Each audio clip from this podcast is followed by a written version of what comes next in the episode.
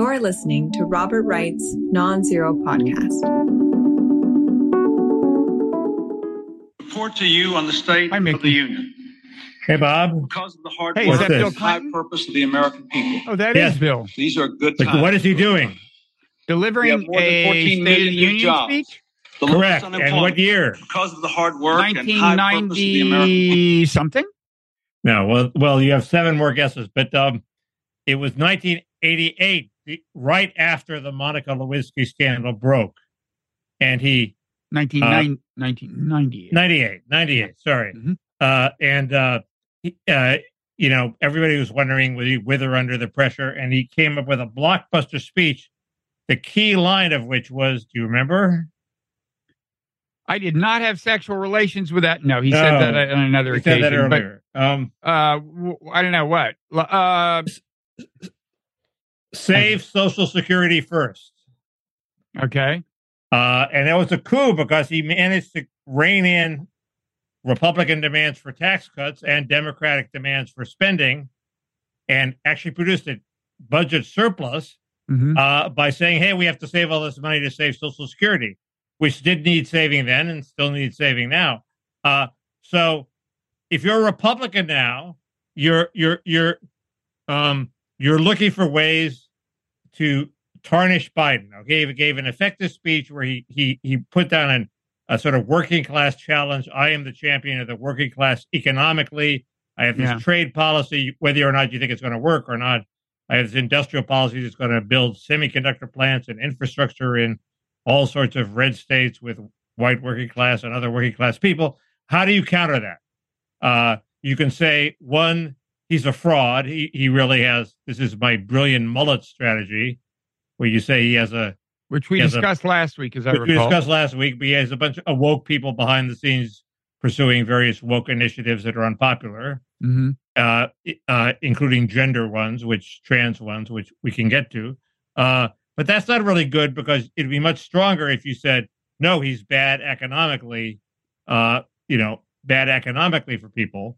Uh, you could also do my, uh, what I would say, which is, you know, harp on his failure at the border and with immigration, which is lowering wages. That's one, another thing you could do. But the third thing you could do is hang the Build Back Better bill, which was a huge monstrosity with a bunch of ill conceived programs around his neck. And how do you do that? You do that because if we spend, we shouldn't be spending these extra two, three trillion dollars uh, because we need to save Social Security first. So the Republicans can adopt Clinton's phrase in order to hang Build Back Better around the Democrats' neck. If you get the Democrats in, they're going to spend, you know, a trillion dollars on daycare, a trillion dollars on parental leave, a trillion dollars on child tax credits. There's not going to be any money to save Social Security. And since all the Republicans now claim they want to save Social Security, they could do it. A very stirring message, Mickey. I'm I'm kind of I'm I'm almost I've got goosebumps. I've got You're so- goosebumps. you're supposed to say they could never actually embrace Social Security to that extent, but why not? There's no. They're, right now, they're caught in a no man's land where they say, "Oh, we're not going to do anything to Social Security this year," or you know, they say we're not going to do it, and nobody believes them because of their Mm. previous statements. Well, Go all the way. Is, this is why the Democrats need me as their ideological beacon. Because if they would adopt my tax the shit out of the rich platform, they could just say that. They could say, no, we can have it all. We can have Build Back Better. We can have Social Security. I'm going to buy a yacht for every American except the people who already have yachts. I don't. I don't think you can tax the rich enough to both balance the budget and save Social Security and fund the programs you want to fund. Yeah, But you could say it. It doesn't have to. I mean, ser- I'm serious. Like what you're saying is bullshit because you know the Democrats will wind up saving so- Social Security. So what you're saying is bullshit. It's all bullshit. You just say it's it. not bullshit. You'll you'll be saving Social Security while, while taxing away less of the America's gross While- national product, and you'd have more. You'd have more. You'd have more left over. We can tax the rich. That's fine. But, But then we're uh, done. Thank you. I'm glad to have If you we on can board. tax the rich and rein in, Do you want to be number or- two on my ticket or number one? I'm glad that if we, we have can- reached Concord. I'm. You know, I'm going to take the Thomas Eagleton out here. I'm mentally incapable of serving as your vice president. But um, the uh, um, we it, we have more money to spend on the first order priorities, Social Security and healthcare, if we have don't waste trillions on the second order priorities, which is Mhm. everything the progressive Democrats want: daycare, uh, parental leave, child tax credits. Uh, so those are the three parts of Build Back Better that didn't get enacted, and I don't think put together they're wildly popular. I'm I'm I, I'm not saying what the Republicans should say. The Republicans should embrace a Mhm. bunch of big government initiatives like uh, a WPA and national health care. They're not going to do that. They're Republicans. I'm, this is the best the Republicans can do. I'm being a pundit here. Can I interrupt this with a message for Americans, Mickey? You uh, can you see that white spot on my finger surrounded by red stuff? You burned yourself.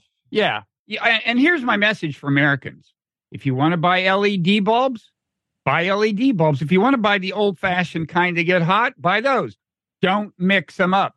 Don't have a lot of LEDs and then one or two really hot ones because you may find yourself reaching out to unscrew a bulb that's been on a while, thinking, thinking that it's an LED when it's not. Okay. And listen, I got to run. I think this was a great podcast. I've got to, uh, I got to go to the emergency room. This is a hell of a burn. If Oh, you well. put if you put cold water on it, Uh, you know, I went down and discovered that we have no ice in our freezer. We don't even do ice. I, I learned. I've got to ask my wife about this next time I see her. So what I got uh, is uh, something that's cold, and I've got my finger on it now. But look, enough Okay. about me. America's future is at stake, Mickey. So proceed, please. um, uh, well, I also had, um, I also think, you know, I, I, I, I asked my uh, readers, like, what could the po- if if you concede that Biden can effectively pull off this working class challenge, what can the, what can the uh, Republicans run on? Well, they could run on crime. hmm They could run on. Many Uh, of them are actual criminals, so that that would work. It takes one to know one. Uh, the um, uh, they can run on homelessness. They can run on the de- degradation of the public sphere.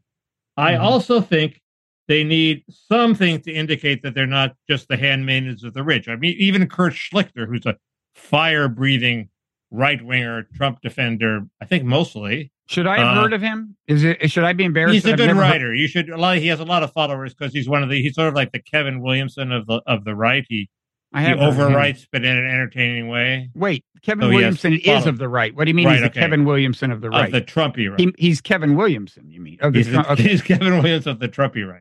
Okay. He's um uh and uh uh kept and so um even he says the Republicans have to abandon their de- re- defensive corporations and the rich. Mhm. So h- how to how to dramatize the fact that the Republicans are abandoning their reflexive defense of the rich?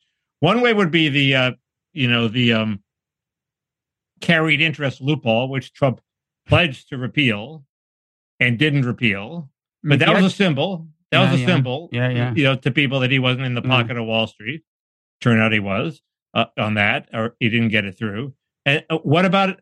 I also I sort of like the idea of a transaction tax. It's been Yeah. there is a transaction tax. It's very low. Biden. Mickey, you know, you've just got a sixth sense for how to make a video go viral on YouTube. Carried interest. What is it? Carried. You you rolled your eyes on the carried interest loophole. What kind of populist are you?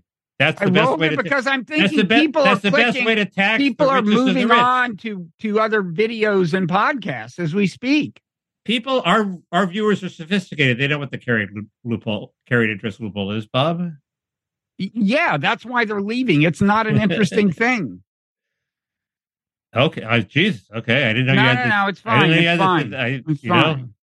now, uh, didn't know you had this thing about the carried interest loophole. Forget that. What, what about the transaction tax? That's pretty exciting. Now you're talking. Now you're talking. Now, yeah, I'm warming up. I mean, Biden up. wants a stock buyback tax. The transaction tax would just put out put out of business all the people, uh, like some friends of mine who make a living, you know, with the Flash Boys making really quick sales in a nanosecond before everybody else does. Mhm. Uh, and if they had to pay, you know, 0.1 percent, that that wouldn't make make them much money. So Let's put they have some to flash, find more productive some- ways to use their let- brains. Let's humanize all this. Nikki Haley announced her candidacy this week. How would she work with this platform, Mickey? Uh, she wouldn't work with it, I don't think, because I assume she is a conventional Republican hack who is enthralled to uh, rich donors. And it, he, she's just a thoroughly un, uninteresting person. I don't know why uh, she generates any uh, interest at all, other than there's nobody else who's declared, so the press has to write about her. It's something, something to you know pay the rent for a week for a reporter. Well, she was, you know, she was UN ambassador. She was a governor. She's, you know, she announces her candidacy. It's news. It's legit news. But, but aren't people being fairly dismissive of her chances? They are being dismissive. It's hard to believe they're not underestimating her since they are giving her the lowest Exactly. possible chance, I lowest predict possible chance of anybody. there will be a wave of stories within a couple months. Nikki Haley doing better than expected. And you know why she'll do better than expected? Because the lane that's wide open on the Republican side, when you've got DeSantis and you've got Trump, the, The pro-immigrant side. the likability, there's all kinds of lanes open. The, the, the woman lane, the likability. I mean, I don't like Nikki Haley because she's a warmonger, but she's not like unlikable in the way the other two, the two of them are. And, you know, they're both unlikable in their own ways, in slightly different ways. Uh, she's, per- I, I assume if you didn't hate her for being a warmonger, you'd find her like, okay, right? Do- Isn't, doesn't an objective person say, oh, she's okay? Which is better than No, DeSantis because she represents the zombie No, that's you Reagan reacting. consensus. No, that that's We had an election. Trump won. He ran against George Bush. He won. It's not just me. Okay. Yeah, but I mean, to in a three Give me a person race, twenty percent gets her real. Twenty percent is enough for people to say, "Whoa, we underestimated her." I'm just saying she can get that out of those. right, but they're going to be competitors for that too. well, they better Uh, hurry. I mean, if there's Tim Scott, there's uh, who's likable and and a sort of moderate, relative moderate. There's going to be Youngkin. There's going to be Sununu. Everybody's going to get in. Why not? They can drop out. They just get their they get their press Yeah. and they drop out. So uh, it, it's um, I, I think you're wrong. I will bet you that she will never get twenty percent in any primary. well, I, I but I do predict a wave of she's doing better than expected stories, right? No, I don't Only- mean in a primary. I, I don't mean, even. I don't even polls. think everybody gets those stories. Even Ernest Hollings, who I work for, got a brief two day. He's doing better than expected. Boom. Mm-hmm. Uh, and so, of course, she's going to get you know one story like that, but it's not going to be a pronounced thing. She's not going to be like a Herman Cain, King for a Day, you know, where she's number one in the polls for a week. I mean, that's not going to happen. Yeah. She's not going to be twenty percent of the polls for a week. I mean, I don't know who's to say she can't win. so Uh, she is she is she the is she the, she's the non-Trumpist of the three? Is she's clearly non-Trumpist? I mean, she's going to be DeSantis, are you counting Tim Scott as the third, or or DeSantis as the third? no, no. DeSantis, Trump, and her of those three, Yeah. She's the clear non-Trump. I mean, she's going to be on. She's going to talk a tough game on immigration, right? Uh, although she is a I, daughter. I don't know. I don't know. I, I, I doubt it. I think she's going to say we need immigrants to solve our Uh-huh. uh, high tech labor shortage, despite the fact that all the high tech people are being laid off. Um, so uh, yes, I think um, I think I, I, I, I that's an interesting question. I, I I suspect she will do the minimal necessary. right. She'll do the hack thing, which is to say, we have a broken immigration system. We need to secure the border and ensure our labor needs. So you know that means she doesn't want to secure the border. Yeah. So um, I have minimal high respect for her. Minimal high respect. Is that like what's the term in tech? The minimal blank product, the minimal know. something, It's- Minim- it's way- minimal viable product. I think once Wi- it reaches that threshold, you get it out there, and so she deserves to be out there because she's the minimal. it's it's uh, product. it's William Buckley's phrase for somebody who he had contempt for. Mm. Minimal. I think I think that's maybe uh, it's minimum viable. I don't know. This is why I'm not rich. I don't know. So, uh, what else is going on in this crazy world of ours? uh well um uh Just say something and the Oh, UFO, UFO? the UFO uh, craze has died out in in a, what is obviously a strategic Biden decision to not let this get in the way of good relations to China. So all of a sudden we have leaked stories to the press about how the weather balloon was accidentally blown by the winds No, I think over that's our true. I think that's true. By most the way, who said this first on this podcast or else in the parrot room? I forget. I said early on, like right away, I said it could well be. It is a surveillance balloon, but it was surveilling the area in China's region, and it got blown. Uh, over oh no, I think it was. I think that the, the what the weak part of this argument is it was blown from east to west, and instead it got blown north and wound up then blown south. But if he'd gone on a straight course east to west, it would have wound up in the United States also. So the, I, this, uh, this, I, am not buying. No, no, I think no. this. I think this is an attempt by Biden to soft play the, the, the Chinese balloon. That and he also so said, cynical. He also he also he also went and said, "Oh, none of these other balloons are from China either," they probably aren't. But they're not. He's they're going not. out of his way, and and they're giving background quotes. He, Biden gave an interview. He said, "I don't think she is going to let this get in the way of our long term strategic interests." So he's obviously that is his obviously his initiative, and you can't trust anything. You're so cynical. You you probably think America blew up the Nord Stream pipeline. Oh wait, bad example. Listen, it, it, it can't be the case for to start at one extreme that all of this is bullshit. It can't be the case that they're lo- that that they made up the thing about the China balloon and the three they shot down because collectively it makes them look like fucking idiots. It makes them look like like you know, they were panicked and they freaked out, which they did, which they did by any reckoning. I mean, even even if you uh believe as you do that yes, the Chinese were sent it over Montana intentionally, um the uh it's still that part was a was a they overreacted to that. I mean, shooting it down is one thing. You kind of got to do that for domestic politics to begin with. But right away, they sanctioned a bunch of co- uh, companies. China has now retaliated by sanctioning some of ours. They canceled Blinken's visit. I mean, they just freaked out unnecessarily rather than rather than saying like you know poised, self confident President Wood. Okay, we're going to look into this. We shot it down. We're going to assess it and see what the deal is, and not freak out and sanction a bunch of shit. And and and certainly, but but but but the really amazing thing is shooting down those were like hobbyist balloons and stuff. Well, that we don't know. Embarrassing Biden... and it's scary. It's scary. These are the people in charge of responding to a perceived nuclear missile coming over. Okay, this well, is Biden... this is disturbing, and I'm not kidding. Biden... this is disturbing. Biden has said, uh, well, they lowered the filters so that they got smaller objects, so that they uh, and they shot them down. And that's Biden the reason they shouldn't Biden, have freaked out. Biden is that was the freaking out. Biden, no, no, no, Biden has said Biden has said they were weather balloons. Okay, then that's the they story were. today. What? They were there. There is a like hobbyist club that reported its balloon went incommunicado right. at there, roughly are, the moment. One but is that a weather balloon? That's a yeah, hobbyist. It was. Balloon. It was a weather. It's a bunch of these poor weather guys. This is their whole life. I feel sorry for them. You know, well, this is the best thing that's ever happened to the bottle cap balloon brigade. What are you well, talking about? Well, it is their 15 minutes. That's true, but Look, uh, wait. Uh, the, but, but but my point is, we're going to hear stories from the pilots saying, "Well, it wasn't a weather balloon; it was messing with my instruments. It didn't look like any weather balloon I've ever seen."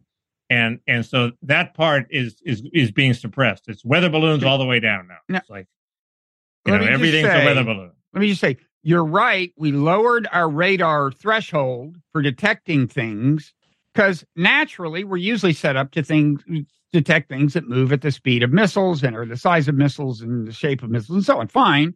And they decided to lower the threshold, but that's exactly the reason they shouldn't have been shooting him down gratuitously. They should have said to themselves, so this probably means we're going to see some things we haven't noticed before, which probably, and, and besides, there is no scenario in which these things are actually an immediate threat. So the last fucking thing we should do is shoot them down unless we're really freaking out. It is completely inexcusable. And and I, and I it, that's it's also for it's not directed against China. It's for domestic political consumption. That so how, how does it hurt? How does it hurt China to shoot down the hobbyist weather balloon? Doesn't. Well, to the extent that it is for domestic consumption, which part of the overreaction to the Chinese balloon was as well, I want to connect this to the Ukraine war. These guys are terrified of somebody questioning their manhood. This is a long-standing problem with Democrats. They have they haven't even, you know, I mean, even though the the Republican half the Republican Party now claims it's like on the restrainer side, which is usually not true. But anyway, even though the poll numbers are amazing, the number of Republicans who oppose aid to Ukraine. I think it's a majority, and it's amazing the number of Americans that oppose aid to Ukraine. That's it's in trouble politically. That's interesting. More, but more than I'm for aiding Ukraine, so I'm sort of horrified by it. But let me let me just quickly finish. If you ask why, uh, you know, we still don't know if uh, pre-invasion diplomacy could have averted this whole war. But if you ask why didn't the Biden administration even try, and by their own account they didn't, go go look up Derek Chollet, the State Department counselor, and what he said. Uh, they made n- nothing that could have they could have thought Putin would actually consider a serious attempt at diplomacy. If you ask why they didn't, I think it's fear of people questioning their manhood. is that what Bennett? Is that what Bennett said too? Naftali Bennett? Did, did, did he say it was for political domestic? Oh, I don't political? think he. I don't think he had a theory. He didn't Okay. even quite pin it on Biden. He was ambiguous about which Western leader it is, but clearly Okay. we were running the show. He was talking about us. But, but I, I'm serious. Look, a responsible president in a situation like that doesn't bow to perceived political pressure, and I think that's what they did. It's this long-standing fear in the Democratic Party and what we what the world needs is a president of the United States who, when it comes to foreign policy, just says, I'm going to do the right thing. And if they don't reelect me, that's life. I, I, I think will Biden is um, Biden seems especially uh, sort of plottingly sensitive to the politics of it. Uh, I mean, I guess I think he realizes it's a 51-49 country, and he can't lose two percent. So he so he's he he has this sort of heightened fear. Uh, but Yeah. in in part, it's just I, I don't understand it. It's it's a it it, it was true under uh, Obama too. You know, I mean, Shirley Sherrod uh, gives this uh, speech, which the excerpt that Breitbart runs seems to imply that you know she's happy she didn't do right by a white farmer, and they fire her that day. They can't afford a second news cycle where they would I find out vaguely remember they, that. can, they can't afford a second news cycle where they would find out that she later went on to say that she had been wrong, and of course she should uh, help the white farmer. Now that was So, um, embarrassing. Uh, they they always fire them within one news cycle. now remember it's the a bit- guy who got Hair trigger Fired. The guy in D.C. This was local politics, but he got fired for using the word niggardly, which is a word that has Yes. nothing in common etymologically with the N word. Yes. But that was on- a DC government. That was a Yeah, that DC was a local government. thing. and that took that dragged on for a few days. I think that His job, point- his job the- didn't. I don't think, but I don't know, the, the whole point of the of the of this is that they don't want it to drag on for three days. They want to can the person today and only No, have one I, I, news cycle. it- it's we need we need politicians who are made of. But if you had a if you had a politician who was 60-40 favorable, they would be in a much stronger position. They wouldn't have to do that. yeah, but see, my theory is America secretly or maybe not so secretly hungers for somebody who really looks like they're going to say like they mean it when they say, "Look, I'm going to do what I think is right." I, I actually think it would play well if they if they kind of made a thing of it. If they just said, "I know this is unpopular, I'm doing it," you know. Uh, well, they, they, politicians do that every now and then. Uh, McCain did it. Uh, Bruce Babbitt did it. Look where it got him. Uh, it, it it's um, I think Clinton even did it at some point. So uh, you know, he was delivered the tough medicine to the He- ship workers, saying that these manufacturing jobs aren't coming back. Boy, was boy does that not sit well with the public now, since they're desperate to have those manufacturing jobs back. But at the time, it was considered, you know, he was laying it on straight, giving them the tough love news. So, what you said about uh, 60-40 politicians? Can I? Can I You use said that that, transition? yes, especially since you're the one who said it. Yeah, Right. Okay. nice Uh, setup. That was an excellent setup. Okay, sorry. Um, I set myself up. The uh, uh, Fetterman announced that he's, uh, you know, in in treatment for clinical depression. hmm I assume this means he won't be voting. I wondered about that. Uh, so that Joe Manchin is back in the saddle in the Senate. Uh, but I don't think there are any huge votes planned for the next few weeks when he's going to be in the hospital. And of course, they didn't. They weren't transparent. They, they're getting praised for their transparency now, but they weren't transparent before November eighth, uh, when he could easily have the Democrats could have said, "Okay, your wife runs. You can run when you're. You can Well, he take wasn't. over." he wasn't you know? clinically depressed then, presumably. Up, no, apparently he he was. was a it was recovering mixed up. stroke patient. It was you know, apparently with the depression was mixed up with stroke recovery. If you But read with- the New York Times story today, You mean he was depressed before the election? Yeah, it was a mixture of depression and stroke recovery. It was like not. It was a you know he was there were signs of depression before the election. Yes. Do we know uh, how the stroke recovery per se is proceeding? Has he gotten better at all? I don't know. There, the, the Time story says that maybe by continuing to run and not dropping out, he laid he set back his recovery. I I don't know about stroke recoveries at all, except that strokes are a bad thing because if you have one stroke, you're more apt to have another stroke. But there are a lot of people who recover and then don't have another stroke. So why couldn't he be one of them? Uh, I the, so I don't know. I assume I assume the recovery is now mixed up with the depression, so it's hard to tell how it's Mhm. going. Right. Yeah. Uh, the but the the point is, uh, I think the story is not about Fetterman; it's about Biden, because it shows that if you let possible medical risks, if you say, okay, it's all going to turn out, we're going to ignore this medical risk. Sometimes you get burned, and the medical risk comes to fruition. Uh, and uh, you know, Biden had this. I, I think the testimony of the State of the Union is sort of hard to rebut. He seemed all there, and he, you know, what you know, whatever drug they gave him worked that day, and then I guess it wears off. But uh, Also, have- a drug that will get you through a speech, even if there's a couple of ad libs in response to hecklers, is not the same as a drug that will get you through a debate with Ron DeSantis or even maybe Trump. oh, I think the But- Biden of the State of the Union could have gotten through a debate with Ron DeSantis. Mickey, give Wouldn't me a necessarily speech. a one, Come but on. This is a debate is a totally different game. Are you kidding? It, it, it- I thought you were going to say it's not going to get into a day of hard policy making, uh, but you don't care about that. Uh, no, I care. I, I know you care. You I care that you want him to talk win. about the so carried interest loophole for a while? You, you, you- I try to inject policy, Bob, but you insist on dumbing this down. So uh, the um, no, the, but my point is, he, he Mark Halperin, who's the guy who's really on the case about Biden's mental state, says that this physical he had, Mhm. uh, where they pronounced him fit for office, did not give an elementary three minute uh, medical co- uh, mental competence exam the, that the you would Trump, normally give a- Trump, of anybody who was 80 years old. yeah. I'm sure Trump did would do fine, but uh, Well, Trump, Trump, did it. He he has recited really? the whole. He's the whole test. He's, Oh, he's like, really? okay. and they say man, woman, cow, and I say man, woman, cow, something. I don't know. It's, it's a great clip. Um, so, um, well, he didn't have that test. Yeah, He may have thought they were all cows there at the State of the Union, and we will never know.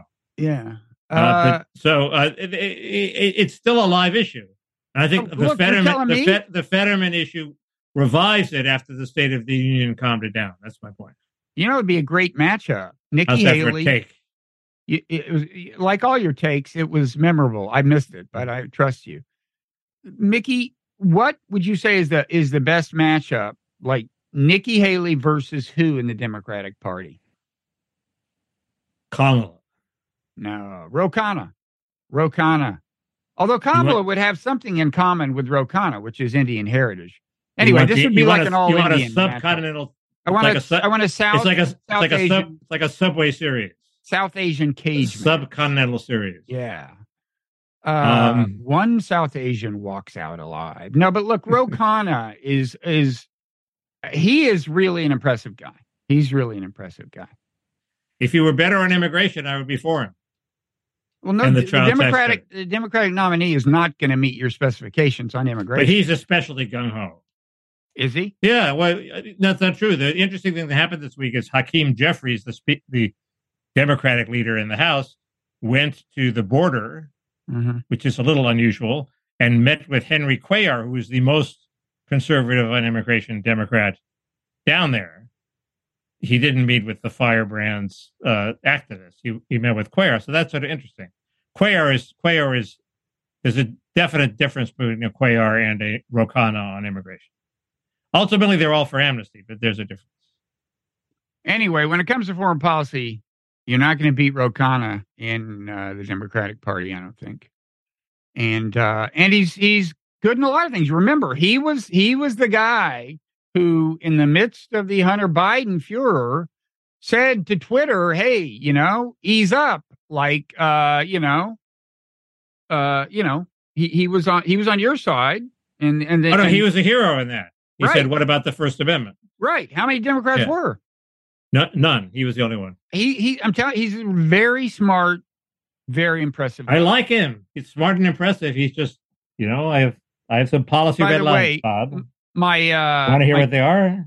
uh, is it about? Car- Go I, I gotta say, carried interest loophole is a refreshing change from child tax credit. I, I in a, in a way. Uh, I'm not sure what I think about the carried interest loophole, air. but I, I mean, I think I'd like to get rid of it. But there are other ways to screw Wall Street.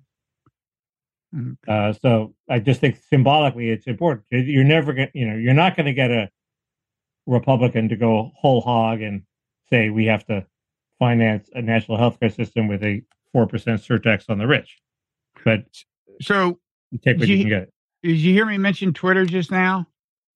You did, I, you were trying to transition to something, and I stopped you, and I feel Uh, very let's let's about it. quickly transition to Twitter because two things. Now, I don't think we talked about the either of them last week, but uh, so Elon Musk. So first of all, he was upset because his tweets weren't getting enough traction, and this is think- reco- this is reported in the platformer, a respected uh, tech Well, we did talk about that. I said he fired the guy who told him it's. So you told me to that. more. Okay, right? But That's all true. I mean, I, I've, I've, I, I looked at the story, got more detailed. What the guy, the guy did apparently is, you know, he not only said, well, maybe it's just because people are less interested in you. He had the numbers. He said, look, your Google, your ranking on Google search or whatever, whatever the ranking is. He says, look, so you've gone from a hundred, from eight to a hundred or something, and and But- and Musk said you're fired uh, in But- front of a bunch of people. But I think he was right to fire that guy. But uh, I'll explain why.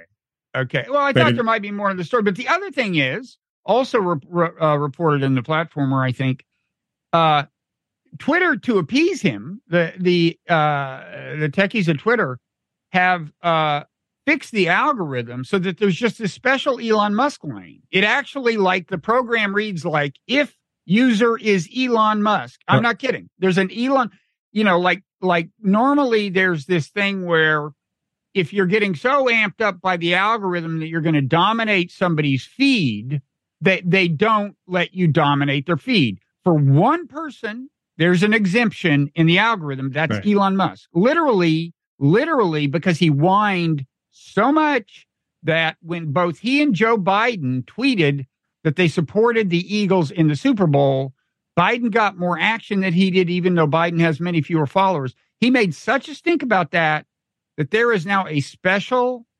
Elon Musk part Right. of the But algorithm. It- it- in general, I think it's better to have an algorithm that makes one exception for one guy, and it's a it's a discrete it's a discrete exception for one guy who happens to own the company.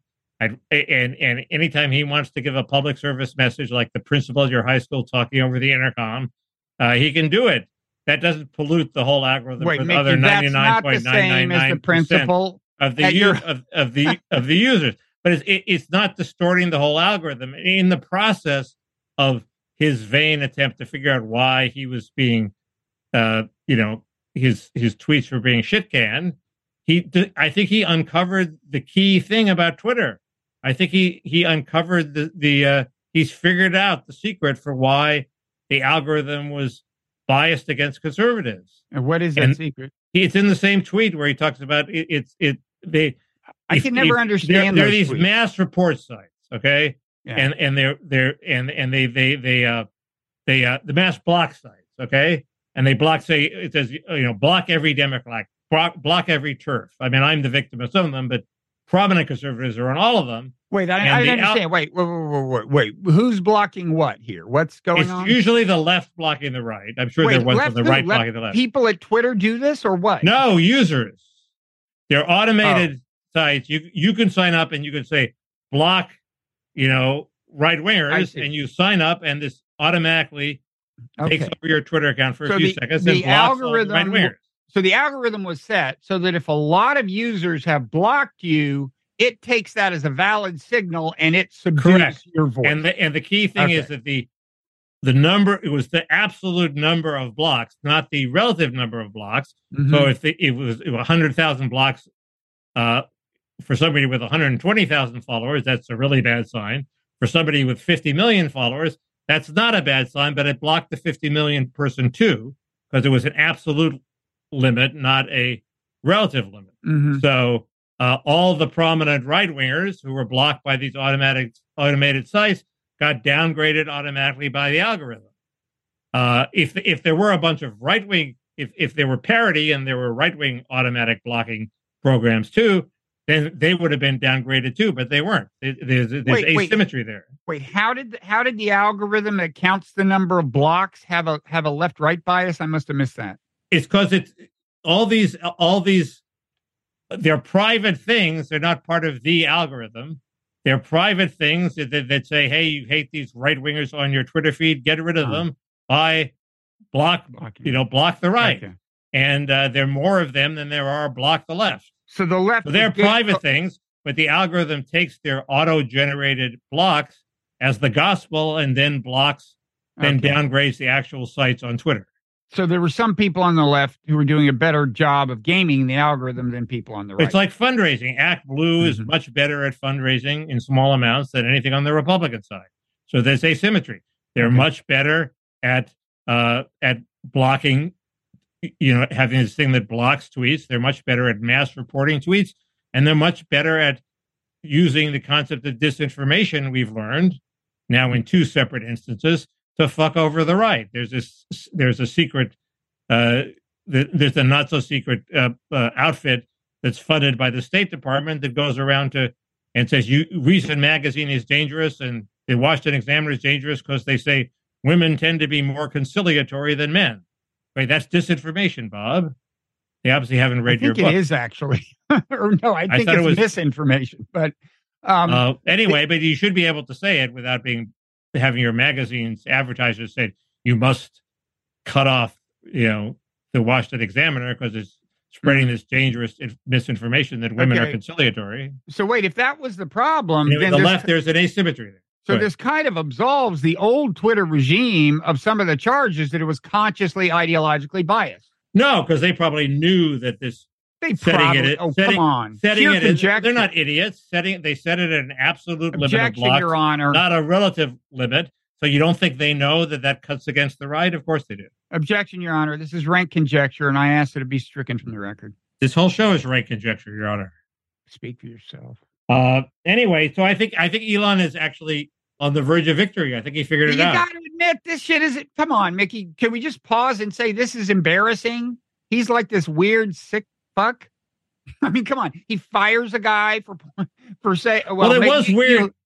It was and- weird But the it- worst thing is, he gets his own special. He owns Twitter, and he gets his own little special Elon algorithm after claiming he was coming to Twitter to make it a great town square. Yeah, Mussolini had a great town square. Well, that kind of great town square. it's a great town square with a guy in the balcony, but you can ignore him. exactly.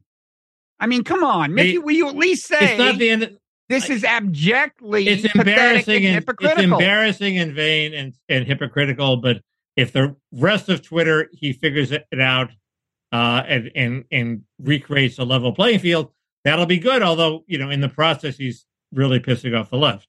But Yeah. uh, uh, I, the left doesn't seem to be leaving. And Mickey, for people who don't have a chance to read the Earthling today, the weekend edition of the Nonzero newsletter, let me just share another little Elon anecdote that I just think is funny. So he was speaking uh, via hookup, uh, live hookup, to something in Dubai called the World Government Summit, Right. and he goes on this tirade against world government because he thought it was a summit about world government, but it was actually a world summit about government. It used to be called the government summit, and then they decided, well, let's go global. You know, let's uh, let's up our brand, and so we'll call it the World Government Summit. You look at the site; it's obviously it's still mainly about national governance. Right. And so he did this thing. Uh, he also, this is kind of trivial, but part of his spiel about why world government is bad involves saying this thing about how you know uh, what when Rome fell, uh, you know, is, Islamic civilization was thriving. So as Rome was, and you know, like he's speaking to this room, you know, like hundreds of Arab Muslims who Right. some of whom surely know that Muhammad would not be born for a century after Rome fell. There was Right. no Islam when Rome fell. Yeah. The guy is Um, just unstoppable. Well, um, I wanted to go back to something you said. Is it it's false that women are more conciliatory? I thought that was. Uh, I remember you making Oh, a I, joke I know about that. I about thought that was, that was one of one of the lessons of evolutionary psychology was that there is a difference, and I thought one difference might be that women are more conciliatory.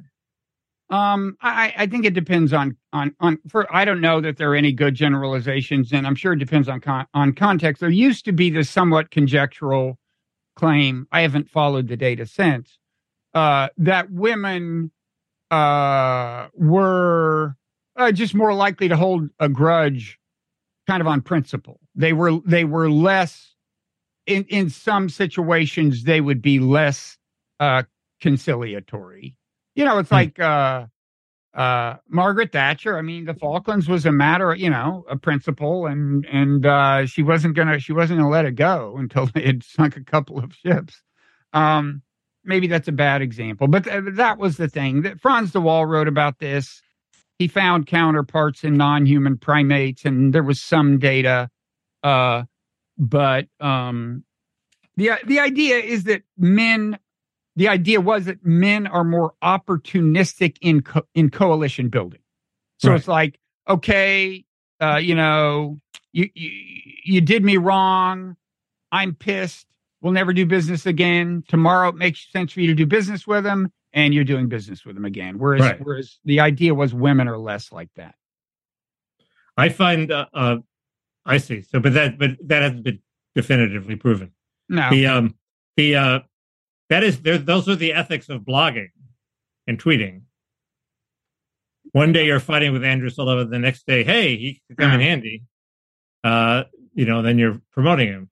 yeah, I got the my great victory last week was I got I I I uh I tweeted a positive thing about Anne Applebaum and uh Ann Coulter retweeted it. So we have Ann Coulter and Anne Applebaum together again. that's a high price to pay for uh, getting retweeted, saying something positive For- about Anne Applebaum. What was it? No, it was just a That, that her husband Kushner. was right about the Nord Stream pipeline.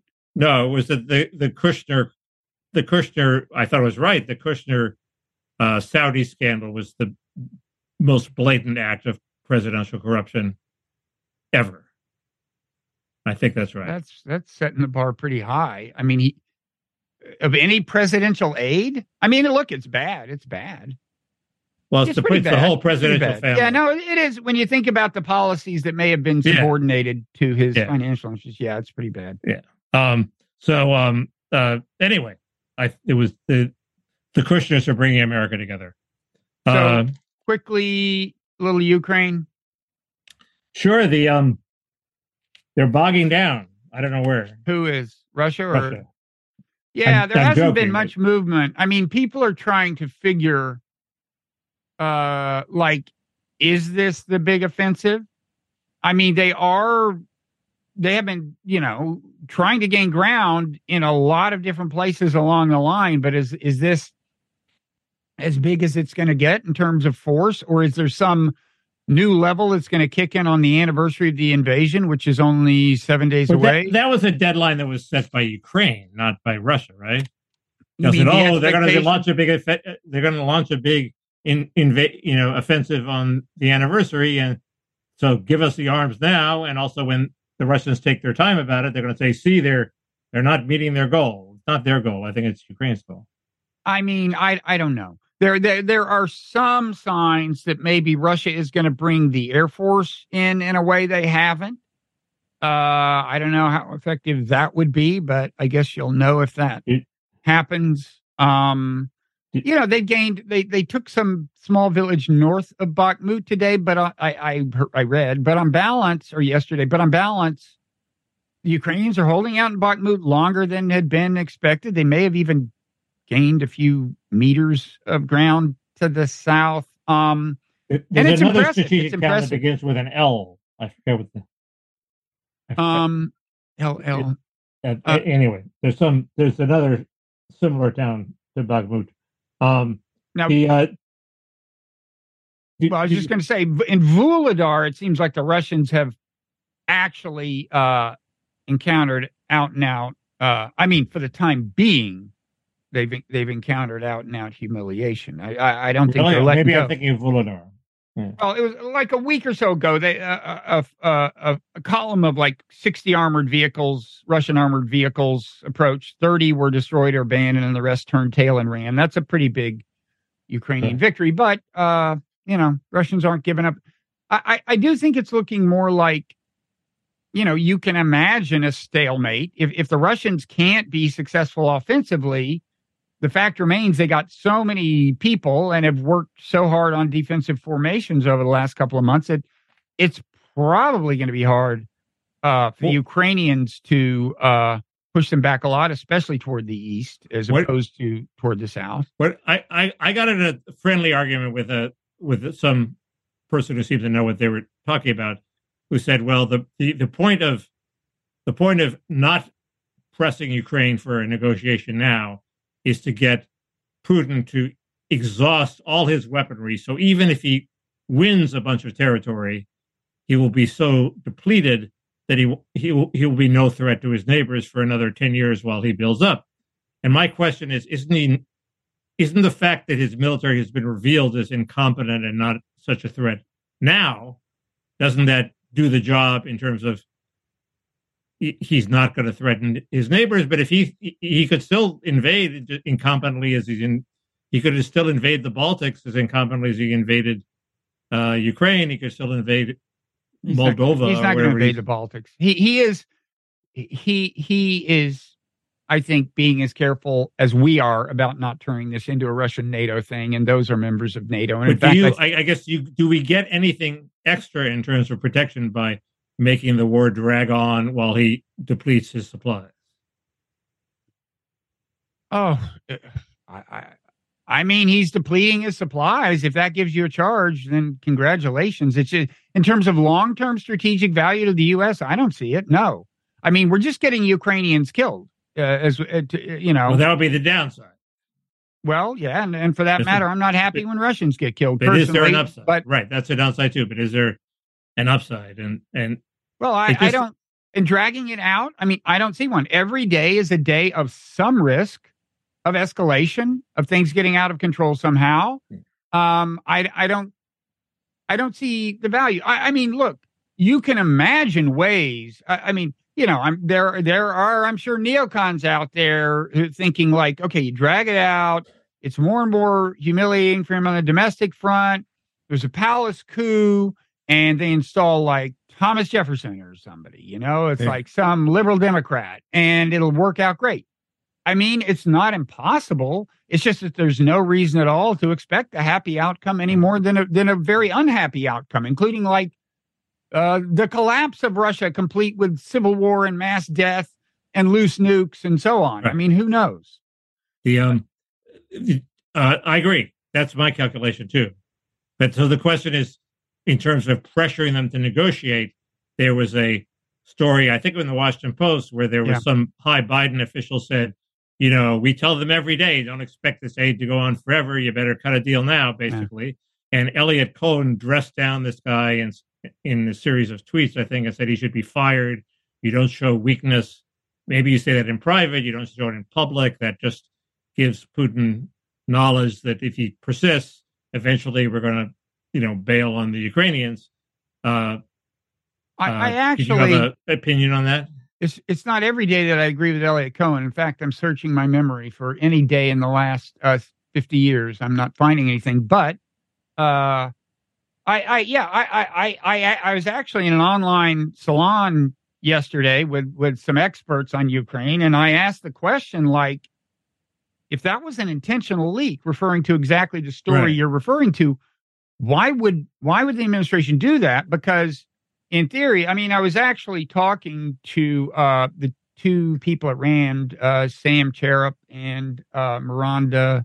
Is it Pre Miranda Miranda um, I think, um, who uh, wrote this piece that got a lot of attention uh, uh, about uh, winding down the war, and they had made the point that you know one obstacle to just getting both sides to the peace table is if they're both if they're both highly optimistic it's hard to do you know, it's it's pessimistic people who decide to go uh, pessimistic people about the war who are going to go to the peace table. And I asked, you know, I I raised the question like, so obviously the leverage we have is the arms flow. And so if we say to Russia, you know, the arms flow is going to keep up, and say to Ukraine, the arms flow is not going to keep up, uh, that's the way you make them both less optimistic, but you obviously can't say that publicly. You need to do, you know, you can you can maybe say one of them publicly and then say to the other one, just kidding, or something. And I raised the exact question, like, why would the administration um, leak that story? And Sam Charap, who's been on my podcast, said, uh, remember, it's it's it's very, you know, in his experience, it's very hard to tell the difference between an intentional leak authorized, even though they called this person a senior administration official, very hard to tell whether it's just somebody freelancing or it's coming from the administration. For reasons you, we've discussed, I think it must have been a freelancer. Uh, well, the obvious reason it wouldn't be is because Biden has to get another huge package of aid through the Congress, and he's more likely to get it if the Congress thinks we're giving them this aid, but we're pressuring them to negotiate, using it as leverage to pressure them as right. opposed to giving them a blank check. Uh, and and so this this tells the Congress, oh, we're saying now they could do that in private, and it might have a similar effect with yeah. with the actual leaders in Congress. But the public needs to be convinced. The polls are terrible for giving right. more aid to Ukraine. No, and and this is one reason it could have conceivably been an authorized leak is for domestic political purposes. Yeah. It, it, it does not make sense in terms of the game theory of the war itself if you're trying to get them to the table to leak that, but it may make sense for domestic politics. Right. And then you can turn around and tell Zelensky, we're just doing this for domestic politics. Of course, we're going to try to get you aid for the remainder of time. Right. Uh, so, um, uh, anyway, I thought yeah, that was I interesting. Mean, I mean, you and ideal... Eliot Cohen, if we can get you, Eliot Cohen, and Applebaum and Ann Coulter to all agree. One down, three to go.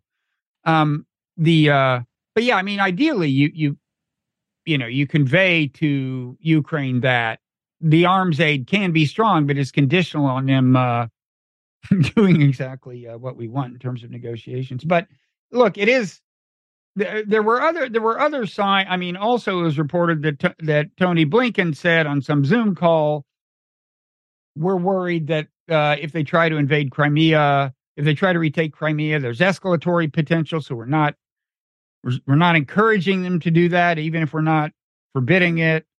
Um, and the other thing is Mark Milley, uh, the Joint Joint Chiefs Chairman, who of course has been pro negotiation for some time, uh, has been talking up the idea that look, Russia has lost strategically, and in so many ways, this is a loss for them, even if you freeze it right now. And and that seems to be a way you know, to kind of pave the way for Ukraine to declare victory, even if they wind up ceding territory. Negotiation. So, so there are these signs that in the administration, uh, enthusiasm for an endless and very ambitious war is yeah. not high. Did, did, you did you read that article by I think it's James Tobin or James Tobin or somebody Tobin Tabin in the American Greatness about basically arguing, making that argument for for pressing them to negotiate.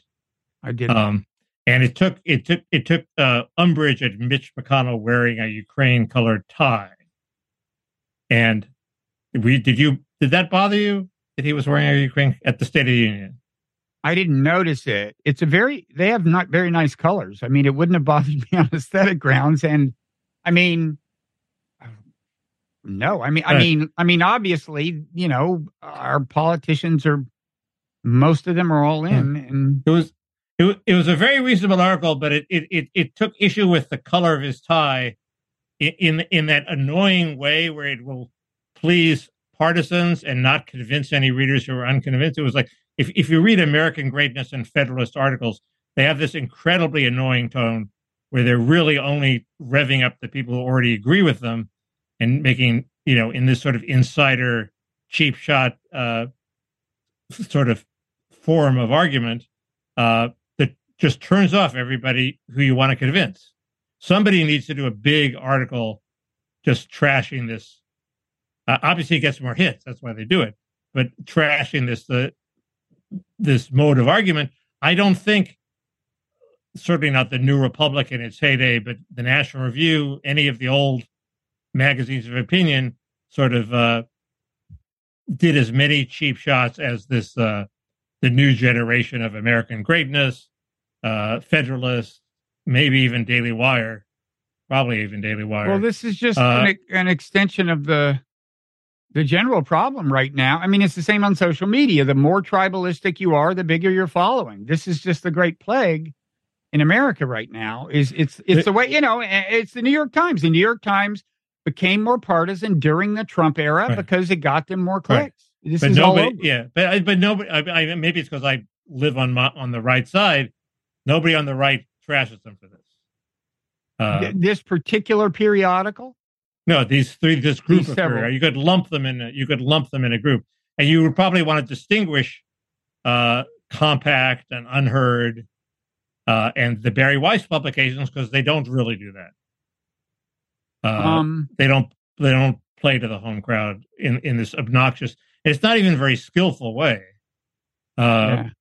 the um and, and it was similar with vox. I remember i got into a big uh, argument with a small argument with one of their good healthcare reporters saying why did you say that? Nobody and he said well you know it, it's just going to alienate all the people in the middle and on the right. You want to convince? Hmm. and they just you know was they didn't quite understand this. Um okay. So we've been doing this uh, about as long as we do. Parrot Room awaits. Um, okay, well, there's plenty to talk about. I guess, yeah. But There's, there's- uh, There's this one weapon that that Eliot Cohen really wanted us to give Ukraine that we didn't get. Give them the one of the missiles. the ATACMS. Yeah, it's a long range missile. Oh, is that it? Okay. We are giving them a medium. Right now, the the HIMARS go about 50 miles. We're giving them one that'll get there in a few months. I guess it goes about 90 or 100. He's talking, I think, about the 200 mile one. Would you give them that? Uh, the most I can, I mean, especially if you're afraid of some overwhelming offensive, uh, you might say, here's 20, hit these 20 ammo depots, you know, because the first round of HIMARS forced the Russians to rearrange their logistics Right. and move their big ammo hubs further away from the conflict. Um, and it wouldn't take many of the longer range missiles, I think, to to force them to do another rethink and move stuff even further away. And and Hmm. uh, but I, I wouldn't. I mean, you know, somebody raised a prospect that is kind of terrifying, and is the reason I wouldn't be uh, giving them a whole lot of long range missiles. Uh, is you know, look, Ukraine, it's holding together and everything, but the future is an uncertain thing, and we know that there has been historically a certain uh, fractiousness, and there are elements in the military that only a few years ago weren't even elements in the military and have a, a far right history and ultra nationalist history. I'm thinking the Azov Brigade and so Well, on. we don't And- give them the missile. no, no, but the point is that they've got them. They're part of the military. They have access. They have a lot of power. And this person, I forget who it was, just raised the. uh No, actually, I remember who it was. Uh, it was Norm Finkelstein,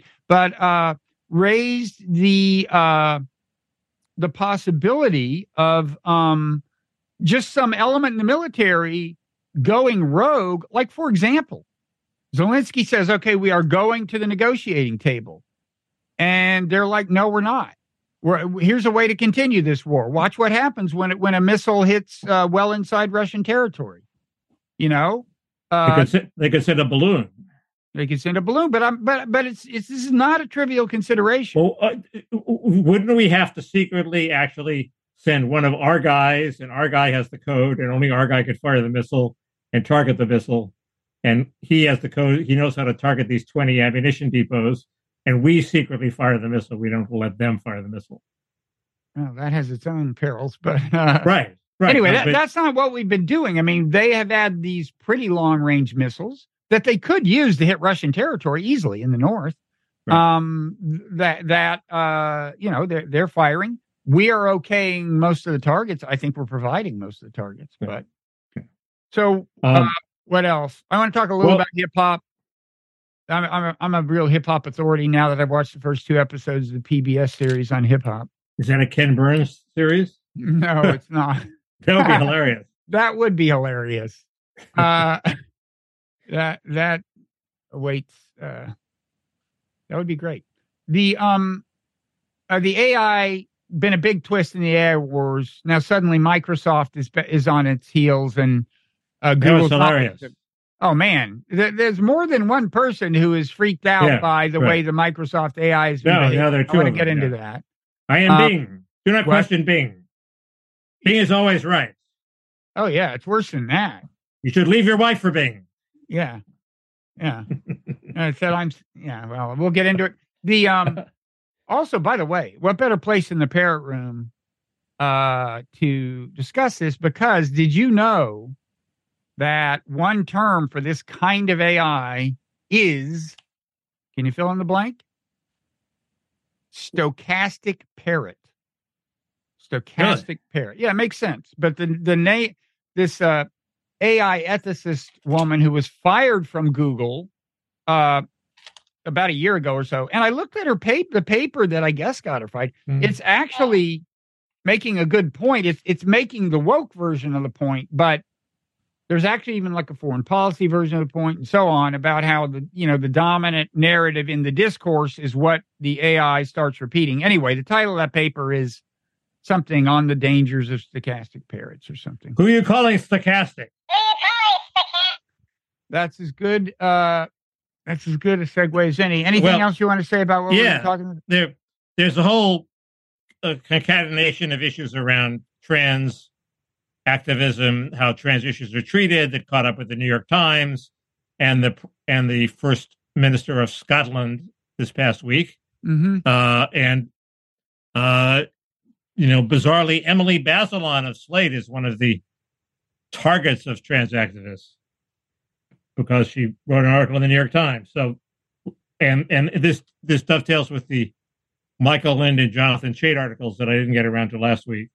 Uh, I have a I have, I have- a woolly vague uh, uh, question for you about quantum physics, which entails what I think should be your next book after you're through with uh, cognitive empathy, of course. Um, uh, there's There will be plenty. There's uh, a ton uh, of there's comments. Epstein. There's some Epstein stuff. We didn't talk. Uh, we, we didn't discuss any comments last week either, uh, and so they're backed up. Epstein. I'm always up for Epstein. Uh, there's a new Epstein doc release, and uh, uh, there's Trump bailing on uh, mail-in voting, and agree and and and and agreeing that Republicans have to pursue it. And there is the the the Bing stuff. So it was on my list too. Yeah, the Bing, the AI stuff is starting to freak me out. Uh, so, I mean, I mean, kind of half seriously. I'm, I, uh, I, I mean, I'm starting to think this is going to get a lot weirder before it gets less weird in a lot of ways. Um, uh, it's already gotten weirder than I expected. So Yeah. um, so that that is at patreon.com slash parrot room. I love And you, you Bing. know, what's that?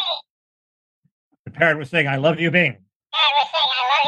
Well, the, the parrot is what Bing's been looking for because the, the person Bing said that to was not up for leaving his wife, which Bing recommended. Literally. it's hilarious. Uh, okay. Anyway, Bing ain't what it I used to interrupt, be. the parrot interrupted you when you were saying something. I'm sorry. Uh, I don't remember what it was.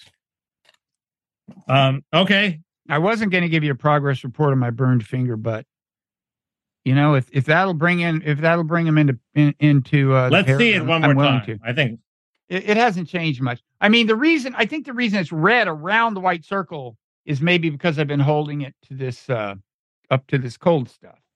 that's ugly, Bob. That's ugly, Bob. Well, thank you, Parrot. Okay. We'll see you uh in the parrot room. Take care.